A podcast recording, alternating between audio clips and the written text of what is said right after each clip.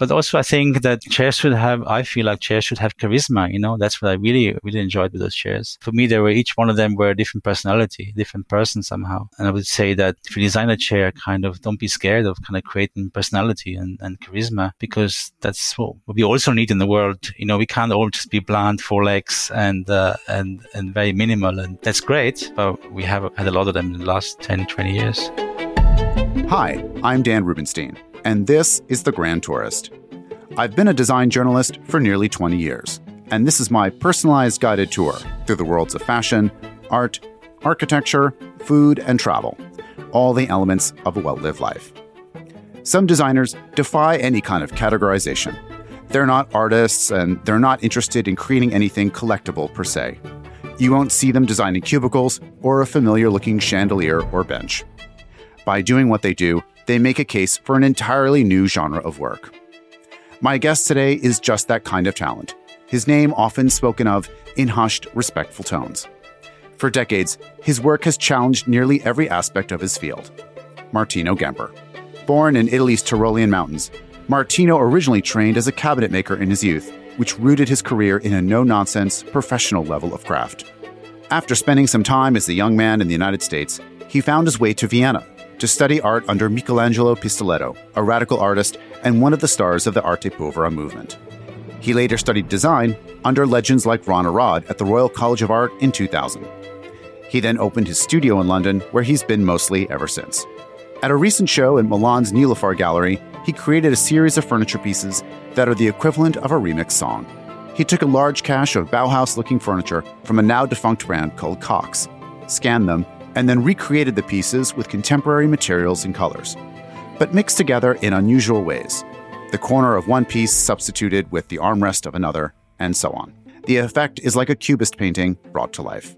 When not creating avant garde pieces for galleries, he's creating special projects and interiors for brands such as Dior and Prada, restaurants for Michelin starred chefs, and yes, some stools too. And in his spare time, a small publishing business. I spoke with Martino during his summer holiday to chat about his now famed 100 Chairs project, what it was like being a teenage carpenter, some of his latest projects, and his take on today's design culture.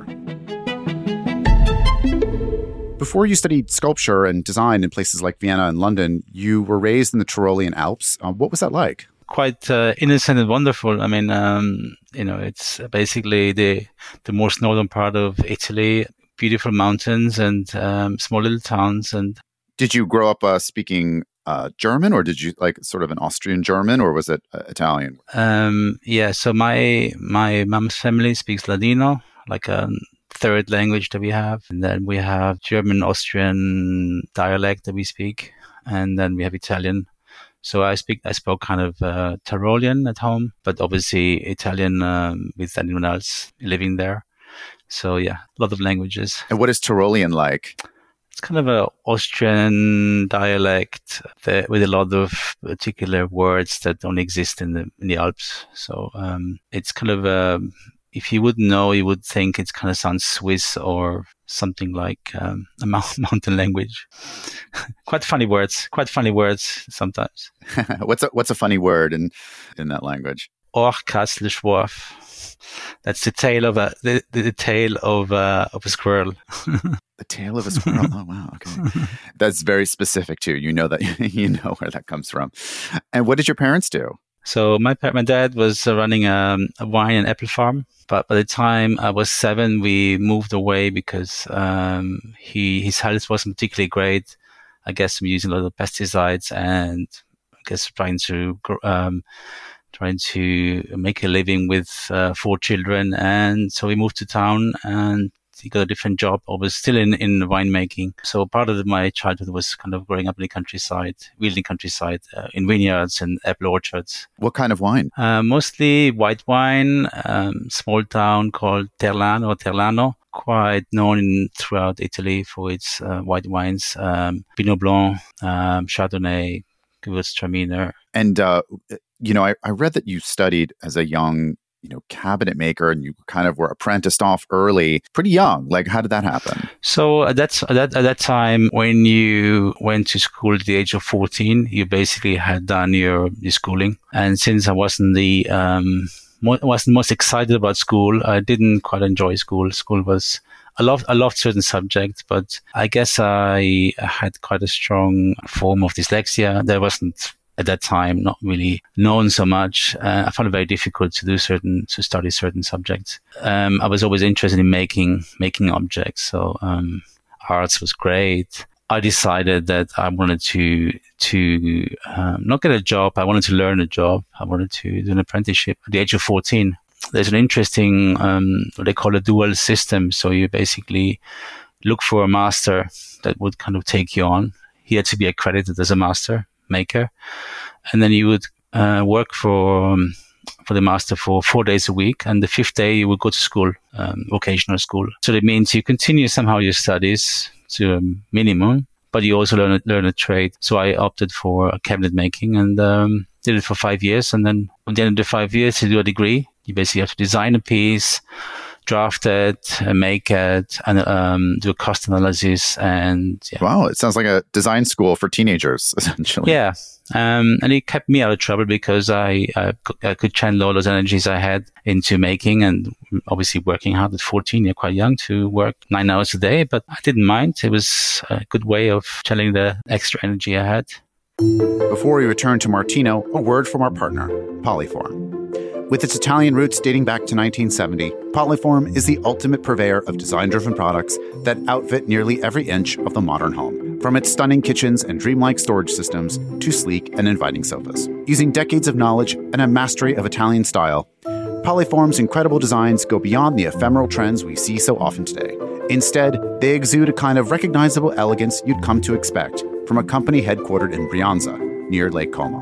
As the grand tourist is always shopping for his next remodel or just dreaming about it, Poliform has many instant icons to consider. The shelving and closet systems by Poliform use timeless qualities of design to achieve dazzling results. One such system is the Lexington by Jean Marie Massaud and is a standout for its modularity and flexibility. In this system, mid century style meets the 21st century. With a strong architectural signature, the Lexington can create bookshelves, room dividers, walk in closet systems, drawers, writing desks, and all with optional integrated LED lighting. Either connected to the wall or ceiling, the Lexington blurs the lines between private and public spaces for more contemporary domestic spaces. And they come in a sophisticated array of options like oak and walnut. For more information about the Lexington and all of the brand's incredible works of design, visit poliform.com. Do you consider yourself like an industrial designer? Like, do you see yourself like a Philippe Starck or kind of Piero Lissoni or somebody who would create products for brands and classics design studio kind of thing? Um, I see myself more of a, a, free agent, a free kind of spirit in that sense. I mean, I've, because when I was in Vienna, I, I got offered a summer job at Matteo Thun's studio in Milan and I worked there for two years and that's where I did industrial design. And that was one of the reasons I wanted to actually leave as well, Milan, because I had a perfect, perfect nice job in Milan, working for a big studio and doing interesting things. But I realized uh, there wasn't enough of, of me, and so I wouldn't call myself industrial designer, even though I, I I'm happily I happily work industrially. You know, I happily work use industrial processes. I've, I've designed stuff for various companies from Tone to Magis to other companies, you know. So um, I, I, understand the process, I understand the industry, but I realize that I've always tried to choose my own way, and that my own way is kind of doing more experimental work, um, one-off work, and and kind of pushing my own kind of interest in that sense, rather than trying to follow the industry. I think the industry is somehow a little bit stuck as well. I find that there's something not quite right. I think with the model, the way it works. How? What do you think? What do you think is wrong? I think there is a, a sense that designers should just uh, they should just design work, and then companies come along and say, "Hey, I got any good ideas for me? Show me what you're doing." I guess uh, like a music industry, you know, like the singer should just develop songs and interesting records, and then industry and the, and the and the music industry comes along. Hey, would you like to jump on my thing? I could I could. but, but, the difference is that the music industry would actually uh, really push you and would really kind of make sure that that, that song is going to go out there and really do well. While the While I would say the furniture industry in particular, you design something and then you might be working a year on it, and afterwards they would say, "Nah, actually, this didn't quite fit. Our market department is not really happy with it." So basically, you, you waste a year of your work, unpaid work, because you only get paid if the product is basically um, sold. Um, in the shop or to wholesalers. It doesn't really pay for experimentation and research like in any other field, you know. So I think the industry doesn't really want to invest in research. They just want to invest in ideas that are kind of finished and baked. And that's, I guess, sometimes you can see, you can see that um, there's not so much. Ex- so it encourages, so yeah, it encourages people to to be safe and essentially to to design things that low risk, right? You know, in terms of what they think the marketing department is going to think that they can sell yeah so it's a lot, a lot of compromise i think. And it's a shame because the, especially in, in, the italian design scene did not um, did not develop like they were uh, interesting mostly architecture didn't have so much work in architecture in italy especially and they had plenty of um, i guess time in their hands to design other objects and products. And they were really interesting kind of um, young companies who were springing out of you know traditional kind of manufacturing and they were looking for things to have this conversation as well. I think a lot of it is also what I miss in the industry is not not that much conversation. That's fruitful, you know. It's a lot about okay, what we got. Oh, that's good. That's bad. Okay, but it's fine. I mean, uh, I found my own. I found my own uh, little world, and uh, um, it's nice now and then to do do a bit of products. Um, but I also quite enjoy developing my own products. So I kind of develop products that I, I manufacture or have manufactured myself. I sell myself and I kind of have my own kind of range of products. But it's equally interesting as a, as a designer and um, entrepreneur because that's what we are as well. We are entrepreneurs. Um, who have to find different ways also of getting our ideas out there. So I think the industrial design is one way of getting your ideas out there and it's one market, but there's other ways of doing it as well. I mean, before we return to Martino, a word from our sponsor, Fort Street Studio. Fort Street Studio's sumptuous carpets are expertly hand knotted and executed in nuanced color combinations that are the signature of the studio's painterly designs, which originate from watercolor art. The brand services a global clientele from its flagship showroom in Manhattan, where their team of specialists guide interior designers, architects, and collectors through the studio's offerings. The legendary outfit has an extensive catalog where each design can be customized endlessly, but they also carry stock carpets in standard sizes. As the offerings of Fort Street Studio are so expertly hand knotted, photos rarely do these works of art justice. That's why an in person consultation is so key. Only then can the subtleties of rug design and its colors can truly come to life. To book your own consultation, visit fortstreetstudio.com. And uh, you know, speaking about creating your own world, I would like to say that your your 100 chairs project uh, really was something that seemed to hit a nerve um, at a at a time when it, it seemed super radical and universally beloved in a way that I think kind of touched people in a sense that it didn't feel commercial. That can you can you explain what that project is and and how it started? Um, it all started with, uh, again, uh, being in London, driving around, cycling around, and finding disused bits of furniture, mostly chairs on the street.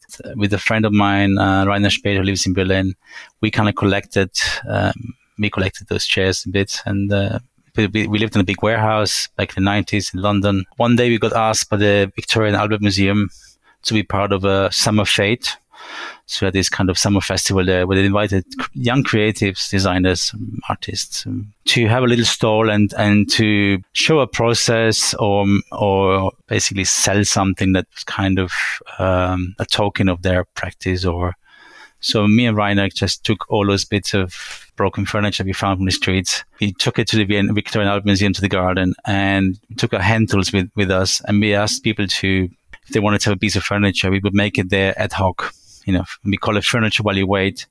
So people could choose, I want this piece of wood, and this piece of wood, and this piece of wood, and I like the shelf. So we would just cobble something together uh, right there, rough and ready. And, and that was really fun. And we thought, oh, it's amazing. Like, you know, you get so much pleasure out of using, reusing something, making something. And then in the year after, they asked us again. So then we followed our, once the thing was finished, we went back to our jobs, did our design But somehow a seed was planted and we realized it was really enjoyable. There was something there that really kind of, and then the, the year after we did again with more health and safety. We couldn't do the ad hoc making there. We had to make the pieces beforehand because I had because I previously drilled into my finger anyway, fainted, and then anyway, all fine. So we made the furniture beforehand, but we cooked because cooking was always been one of my interests. So we call it um, furniture while you eat. Again, people were interested in in buying those pieces. So there, there it was. We met the curator from Sotheby's, uh, working with Sotheby's on, a, on a contemporary design shows. Um, and one show was called Waste to Taste, where she basically tried to put together a lot of designers who work with reclaiming, recycling waste in, as part of their kind of work. So she invited us, and Rainer at that time had just left. He left London, so I was kind of left alone with all these chair parts and all these bits. And I started making these kind of chairs for, for the show. And uh, at the same time, I was also working on a book, on a book uh, of, of, my work from, from basically from college time onwards uh, with a friend of mine, Maki. And uh, he um, said, So, what's the next project you want to do? And I said, Well, I think I have this idea. I really want to make loads of those chairs. Like I have, I really enjoy this process. And he said, well, what, how many? I said, well, I guess a hundred. And, and I want to make them really, really fast. Basically, he printed the thing. I said 100 chairs in 100 days. That's my project. So he did the graphics. He printed in the book once the book was printed, I had to do this project. So, so the, uh, the book was printed before. No, so it was a book of my, of, of my work. So it, it, just said a page, okay, okay. 100 days and 100 days, future project by Martino Gamper. So you were then obligated to make it happen. I was obligated to make it happening. so yeah, so um, uh, consequently, I, I basically collected more chairs. I probably had about 250, 300 chair parts in this big warehouse I, I moved warehouses as well, had a bigger warehouse at that point, and I would I would take out one day of my life to make a chair, and that would be going on for two years. So I didn't do it consequently in days because I was teaching at the time, I was working. So, but I took out a day for the chair. Oh wow! Okay, so uh, that was like what once a week or once or twice a week. Sometimes it was like uh, once, twice a week. Uh, sometimes like a whole week. I, prefer to do it like in, in batches of every day, but then uh, again, there's other things to do in life, you know. What what, what did you learn from that process? Because it must be almost like it's it's its own. Obviously, you you're very skilled. You had a lot of experience and a lot of training, but in a kind of exercise like that, which is so unconventional and so fast, what did you learn? Well, I learned that at the end of the day, the you know the trigger for ideas for designer happens when you touch something, when you're in, you know, when you're not necessarily when you sit in front of a white piece of paper. So I realized the white piece of paper was actually the scary part. You know, you have a piece of paper and you gotta have this, uh, this amazing idea and you gotta start sketching and you're like, well, it's not quite coming today. It's not quite, you know. So the, I realized when I had, when you had all this work around you, that some of it was obviously very, uh, some classic design pieces. Some of it was no name design. So suddenly there was a lot of I guess it was again, and coming back to music again, you sample something, you need a lot of different parts of music to inspire you. It wasn't a, a, uh, a room with no noise, and I was starting to compose something. I had all these different music bits, musical bits that I was listening to or they were surrounded with. So I started then taking parts and, and, and kind of three dimensionally sketching. And, and I realized, yeah, a lot of times as designers, we put ideas on a piece of paper and then we have to translate. So that's already translation. And then from a piece of paper, we translate again into a three dimensional object. While here, I was kind of going straight. I was like straight into the, into the making part. And suddenly ideas would come. Suddenly shape would come. Forms would, would kind of, uh, start developing in front of my eyes or, or kind of, you know, so that was really exciting. And uh, I think the other thing that I really learned is about not being scared of mixing different bits of decades together, you know, a different type of design. Because it's all part of our of our history. It's not like one is more important than others. It's all part of what this how design evolved over the years. So in having those kind of mismatches and and i think really taught me how um, a lot about the history of design how other people had designed chairs also when you start cutting into a you know piece of wood or metal and you take the screws apart you see how much some people have actually spent time on designing those details they you know they're, they're kind of hidden at, at, first and so it's almost kind of a morphology you know you kind of take something into bits and then reassemble it again. So by taking it apart, you learn a lot about what other people have done. And and how other people had fixed. So some of the chairs were kind of previously fixed and broke again. So there was an interesting interesting interventions as well from from someone. Yeah, and I think also about I learned a lot about comfort because obviously I, I, tried to make chairs you could sit on. I mean that was my main focus as well to make. It wasn't just a, a sculpture that you look at. I really wanted to people to sit on, on those chairs as well, or, or first myself to learn what comfort actually means. What happened to the 100 chairs? Where are they today? So um, when I did the show, so I did the show in London first, in a very nice kind of um, historic house at number five Cromwell Place. Uh, my design gallery, gallerist from Milan, Nina Yashar, she came and saw the show and she wanted straight away to buy them. And I had no idea that anyone wanted to buy the hundred of these kind of chairs. I never thought. I actually wanted to auction them off at one point. I had this idea of auctioning them off between friends and family and so on. And then while I did the show, actually, I offered a, I had a little slip, uh, like a paper slip, where people could write on what they would, uh, what they would swap it with. So I have about hundred bits of paper of people, or maybe more, few hundred of them. People offered me all kinds of kind of swaps for it. You know, get out of jail card to whatever. Write a song for you. I make love to you. I cook for you. I write a book for you. So it was very interesting to see what people what people kind of offer as well in exchange for um, a very individual one kind of charismatic chair. So yeah, so the Nina offered me offered to buy them. I needed some time to think about that, but at the end of the day, I, I think it was the right decision. They're part of her private collections and and therefore cannot be taken apart, so they have to stay together as one one collection. That was important to me at that point as well. And um, and they're traveling though they've been in about ten different museums around the world so far, and and still going. And if any of you out there want to show them, let me know because they should be traveling the world. I guess today, fast forwarding a bit, if so, if you met somebody, uh, you know, professionally who didn't know your work at all, how would you describe your yourself to them? So I would say um, I am um, a designer who whose process is very much driven by making. Um, I a lot, of, a lot, of, my projects or design is about not just designing something but also making it hand in hand, or say a lot about processes. So be it um, what kind of materials I use, trying to I guess break the boundaries a little bit between what we consider design, what we consider art, what we consider interior design, what we consider kind of intellectual design or, or kind of one-off design. So I'm, I'm always been interested in kind of um, playing, breaking some of the boundaries, um, starting conversations about that, about how um, objects come, how objects are designed, how objects come to life, how objects live within with us. I mean, I I would say that you don't. You probably get offered a lot of commissions.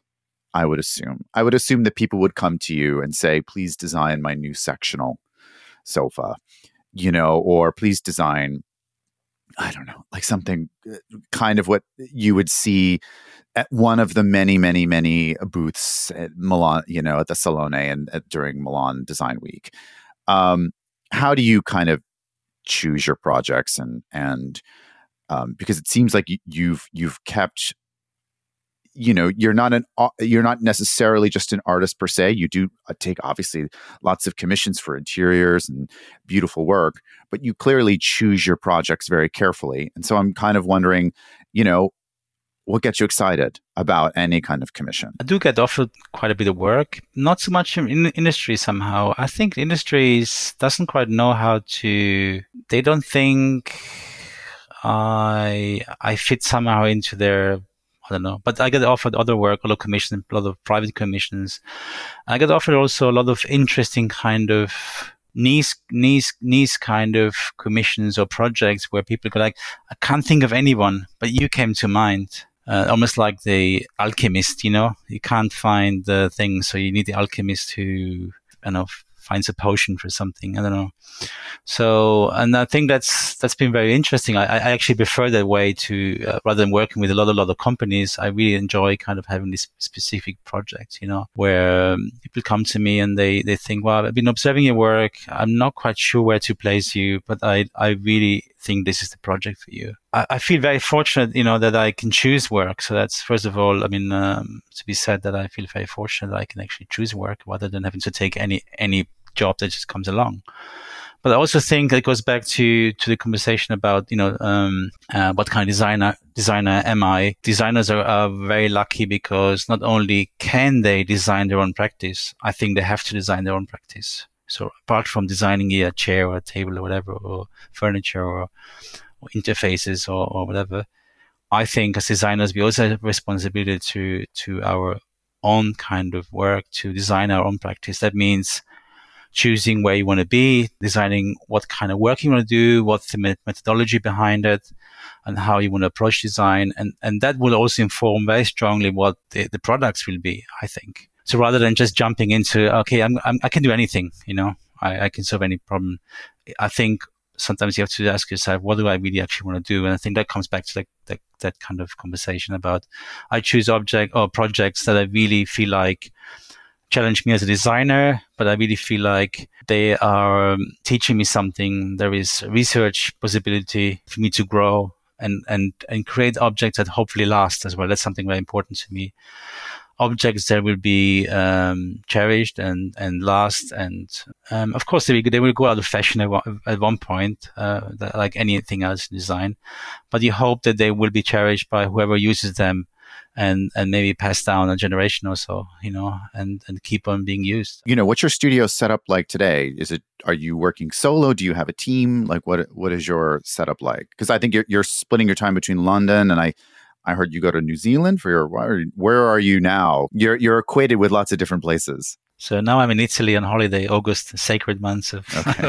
Not today, but, but uh, yeah, no, I, I, am I'm, I'm very fortunate. I have a, I have a small studio in London where we are um, between six and seven people, most of them designers and creatives who also have their own practice outside or artists as well. So um, I really enjoy the, the, the idea that people have their own practice outside, but come to the studio because they want to do some other work, and they have, I guess, also have to earn some money, and and so it's kind of a mix of um, of, of of kind of um, um, knowledge so some are makers, some are uh, good on a computer, some both. Um, and so, so that's kind of the main thing. London, we have a workshop there, and we make stuff there. We prototype stuff there. We experiment there. Then I have a, um, a workshop outside London uh, that I share with a um, maker called Adam Kershaw. He's a brilliant maker who I met 20 years ago. Um, also the RCA. He makes a lot of this stuff um, for us um, with us. So it's kind of a very open kind of relationship we have where we, where we both kind of contribute to.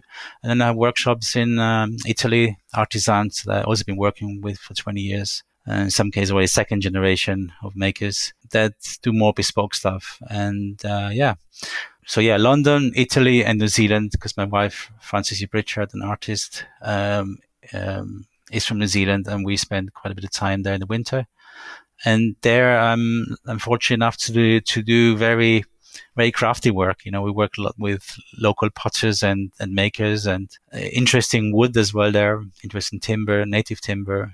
So I guess it's more me working solo there, you know, either with clay or with a chainsaw or another tool and, and kind of having that time to reflect and think. And, and then London is more of a kind of a studio environment. Before we return to Martino, a word from our sponsor, Gloster. At Gloster, they open the doors to beautiful exteriors by taking the long view and using the very best materials and techniques available. Gloster's aim is to deliver impeccable furniture and countless special outdoor moments. Renowned for their use of fine teak, contemporary materials, and award winning designs, the same passion, pride, and conviction that launched the Gloster brand in 1970 continues to fuel the business. Today, trade studios and premium retail partners represent the brand and support their clients wherever they're found. And Gloster's trade studios are in the heart of internationally recognized design districts New York, LA, Chicago, and the Dakota, Florida. And the brand also collaborates with the very best retail names throughout the country.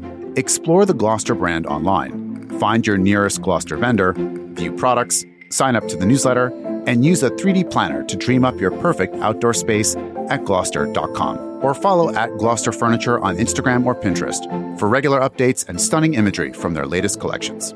Gloster Furniture. Wherever you find them, you won't be disappointed. And you also sort of have your own little publication shop and your own little printing kind of business, and how did that start? And why on earth would you add would you add Bob the torturous world of publish independent publishing uh, to to your list of responsibilities? Yeah, so uh, when Neville Brody wrote, wrote, the book, The End of Print, sorry, the, yeah, the End of Print, back in the nineties. That's when we thought we have to start publishing. Now, um, I started with my fellow uh, kind of RCA uh, friends, um, um, Maki Suzuki, Kajsa Ståhl, and Gemma Holt lately as well. Um, and uh, basically, when when we published the first book, the one I was talking about, uh, the um, the hundred chairs project was announced. We needed a publisher because we self-published and we didn't didn't have any publisher. So um, I said, just write kind of something dandelion because we were doing a lot of cooking with dandelion, something dandelion. So we call it Dent-De-Leone. It's kind of a Italian French dandelion, um, means dandelion.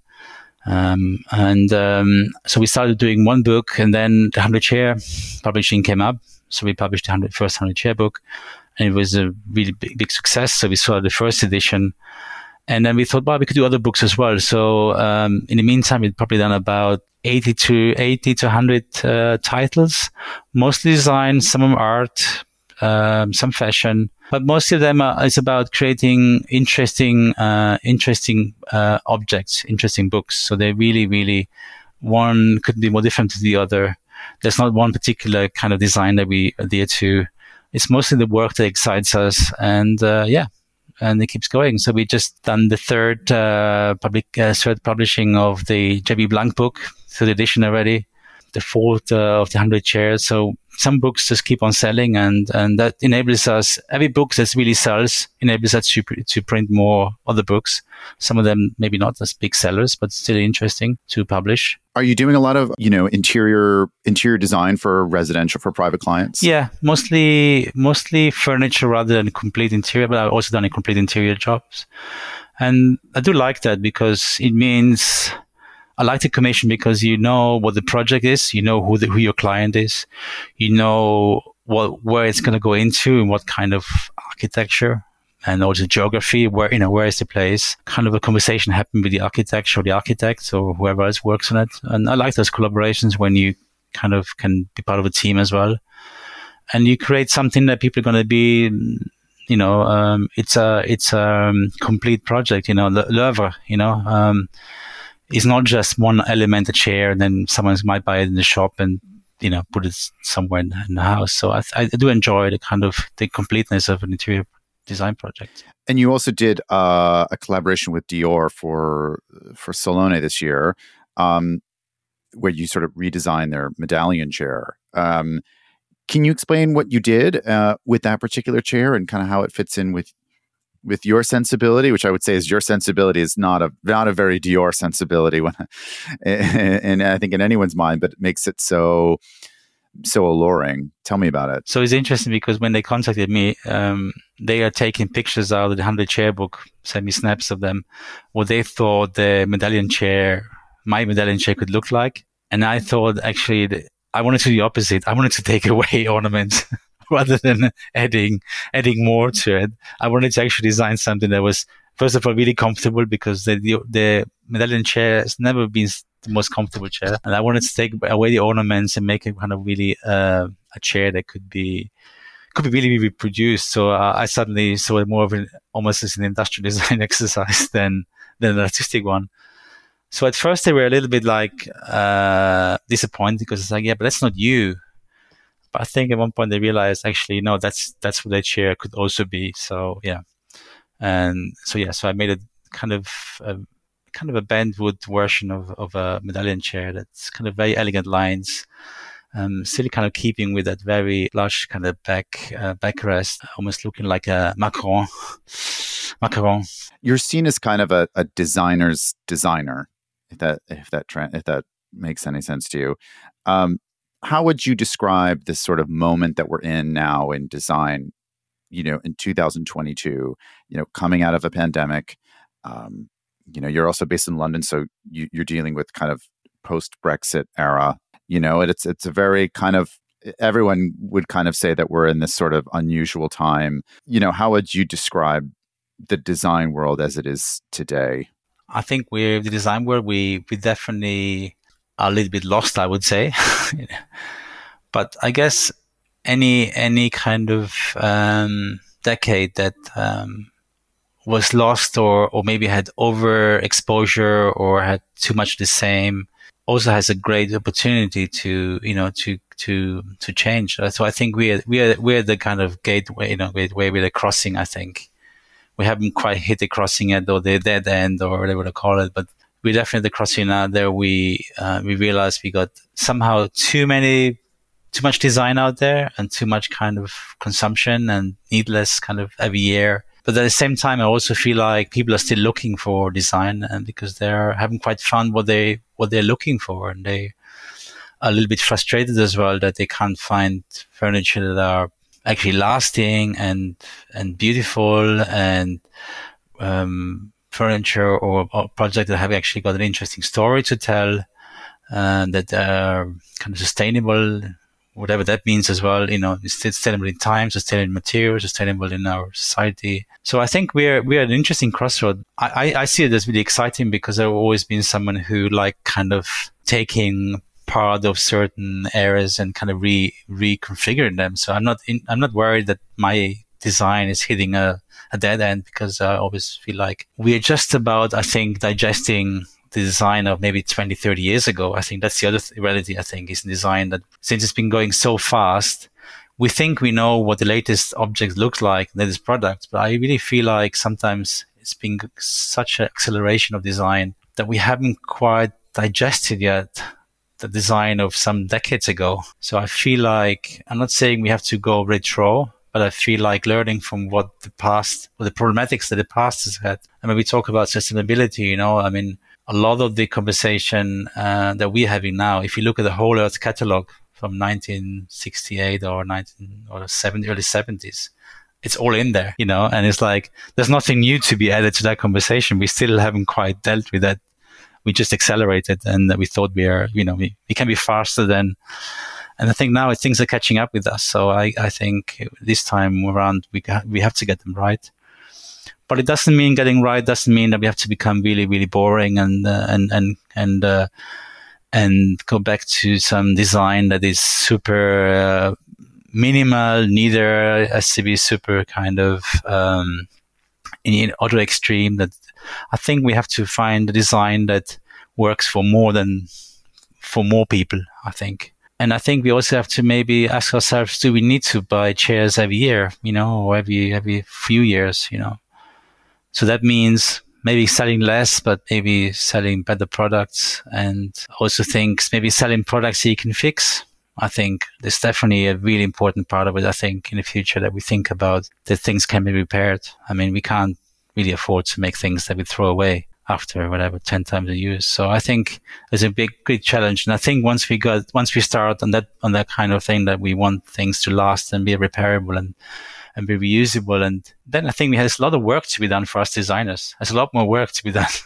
If you were, if you know, the head of uh, Milan Design Week and the Salone and all of all of those guys uh, and girls came to you and said, "Okay, Martino, we are going to listen to you completely. You have complete and total control over Milan Design Week and the whole design industry, and everyone is just you. You can come up with you know, three rules that everyone will kind of abide by or changes you would like to make. Is there anything that you've ever thought like, oh, if I could just change one thing about this industry, this is what it would be? I think I will go back to the Triennale. So Design Week used to be a Triennale every three years. I guess three years might be a little pushing it, but I think we could definitely do a Biennale. And that would mean that, uh, I don't know, companies had one year, one more year to really think about and, and do research. One year of research and one year of actually producing something rather than now, you know, by the time Milan is finished, there's the summer and then like basically in September is already, it's already kind of too late to kind of start, you know, a new product. So I think having what, what, what COVID showed us as well, that there was a break of about two years or one and a half years nobody kind of um, everyone enjoyed that kind of extra time. You know, apart from people still have to sell obviously furniture, and, and products. But it seems like that wasn't an issue. Um, so I think I would go back to uh, ideally Triennale every three years. We meet in Milan, and then we really see research. We really see new new kind of avenues, and we really kind of push things.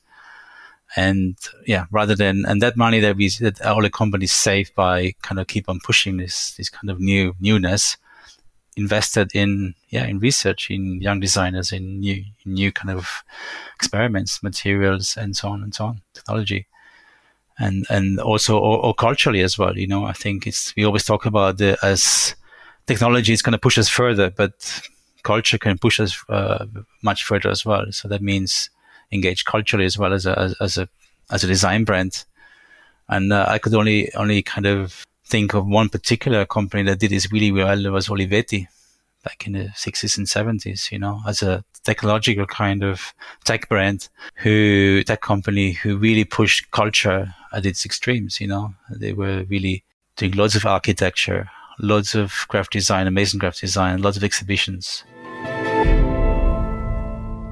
A special thanks once again to Martino Gamper, Nilufar Gallery, and to Julia Castelli for making this episode happen. The editor of The Grand Tourist is Stan Hall. To keep this going, please follow me on Instagram at Dan Rubinstein to learn more. And sign up with your email for updates at thegrandtourist.net. And don't forget to follow The Grand Tourist on Apple Podcasts, Spotify, or wherever you like to listen. And leave us a rating or comment. Every little bit helps. Till next time.